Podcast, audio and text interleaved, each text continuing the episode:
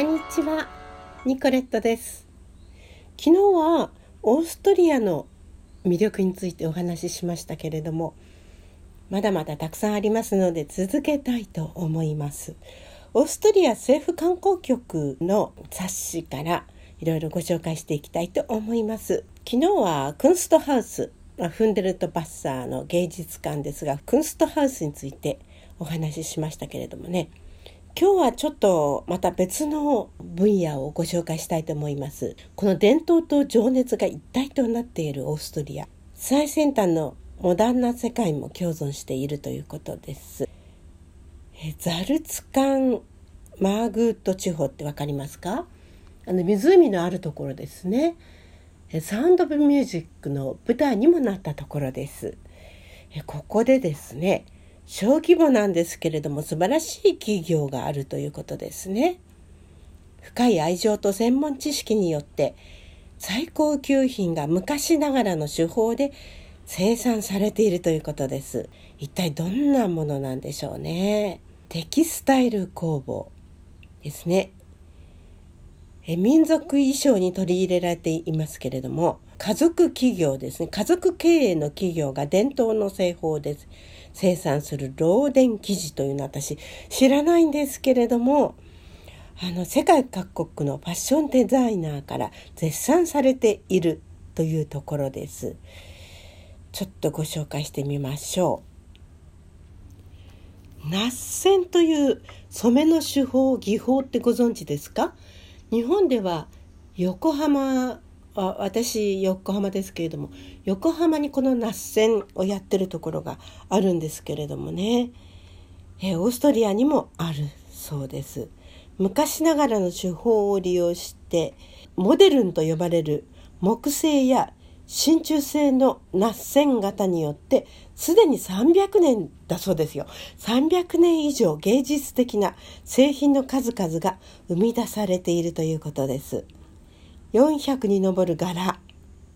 伝統的なナッセン作業においてさまざまに組み合わせることが可能ですということです。えー、なんとなくね見たことあるんじゃないかと思います。写真でご紹介できないのがちょっと残念なんですけれどもね。結構ご年配のご婦人がこの作業をしている写真を私今見ながらお話ししているんですけれども。あとですね陶器にも利用されています。グムンデン陶器っていうんですね。育成期も典型的なオーストリアの陶器が伝統の手法で手作りされ緑の炎や鹿などクラシックなモチーフが今も愛されています。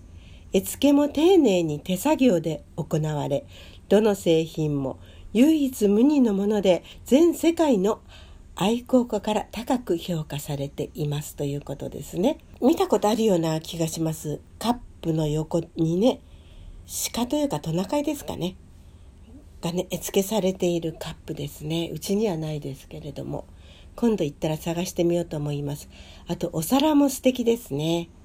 もし写真で紹介できたらちょっと紹介してみようと思います。あと塩ですね。ご存知でしょ？岩塩。塩は長い歴史を有する伝統的な商品でいくつかの地名の起源となっています。ハライン・ハルシュテット、アルト・アウスゼーなど岩塩港を見学し古代ケルト人がどのように地底から白い黄金を掘り出していたかを知ることができます。コイゼルンの町では作業手順、技術、自然素材などがすでに何世代も受け継がれています。靴職人のルドルフ・シュテフリッチュ・ハックは祖父や父から伝統の技術を学びました。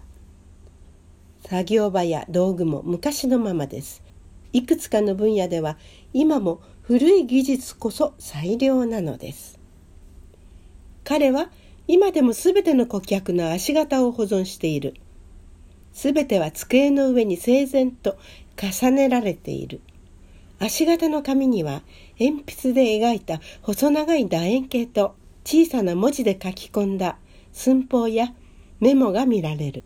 いずれの紙の上にもかつて顧客自らが立ち、靴職人は鉛筆で顧客の足の型をなぞったのである。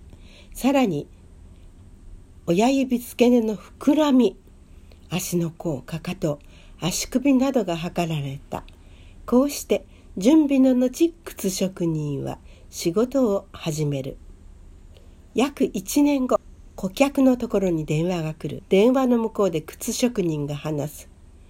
ご注文の品が出来上がりましたので小包でお送りしました。履き心地を楽しみ末永くご愛用ください。この電話の直後あるいはしばらく後に顧客は小包を受け取る。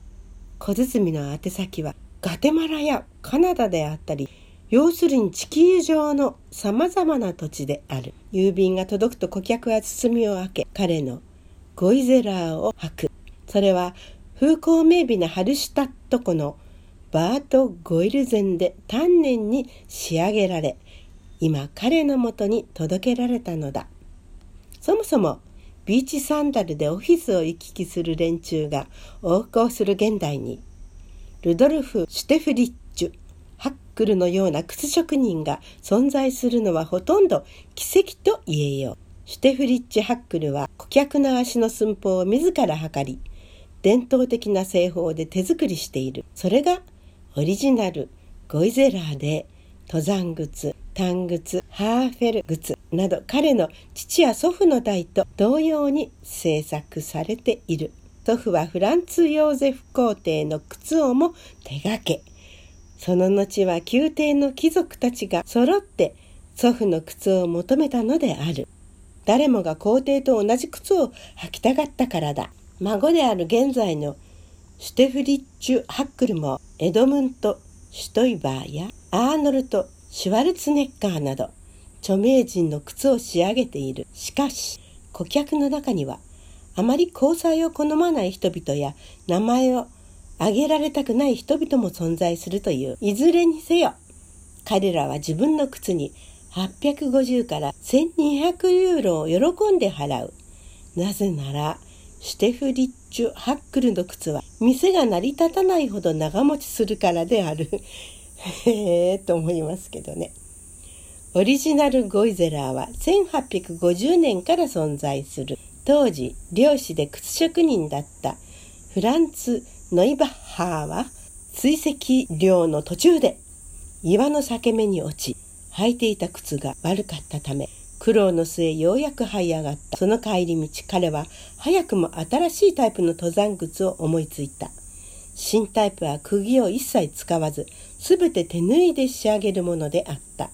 このタイプの靴こそ、ルドルフ・シュテフリッチュ・ハックルが今も作り続けているものである。基本的構造は今もほとんど変わっていない。バート・ゴイゼルンの靴職人はこうした伝統的職人の最後の世代でもあろう。もちろん彼は一人きりではない。オーバー・エステライヒ州ザルツカン・マーグート地方、シュタイヤマルク州などの境界地方に様々な規模で営業する職人たちが大量生産に講し、伝統の手作り技術を守り続けている。彼らはウィーンやグラーツに移り住もうなどとは一切考えず、中国に発注してコストを節約する意思も全くない。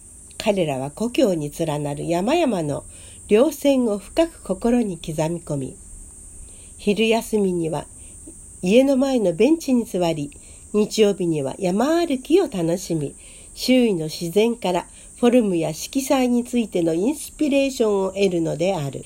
彼らの手で作られる名品にはドイツ語圏で知られるキャッチフレーズがふさわしい。良いものはまだある。ありがたいことにまだあるというドイツ語が書かれてますけどね。Es gibt sie noch die guten Dinge. Zum Glück gibt es sie noch. って正しいかしら？発音これでいいかどうかわかりませんけど、このように書いてあります。それからね、また、グムンデン陶器というのは1903年から生産されています。当時製造工場のオーナーは新時代の到来を感じ取った美しい陶器はもはや貴族や金持ちだけの特権であってはならない。それから100年後の今日、オーストリアアルプス地方ではほとんど全ての家庭にグムンデン陶器が見られる。しかも安易な量産品ではない。どの花瓶もどの皿も生産工程で60回も職人の手を経て出荷される。ということですね。続きはまた。ニコレットでした。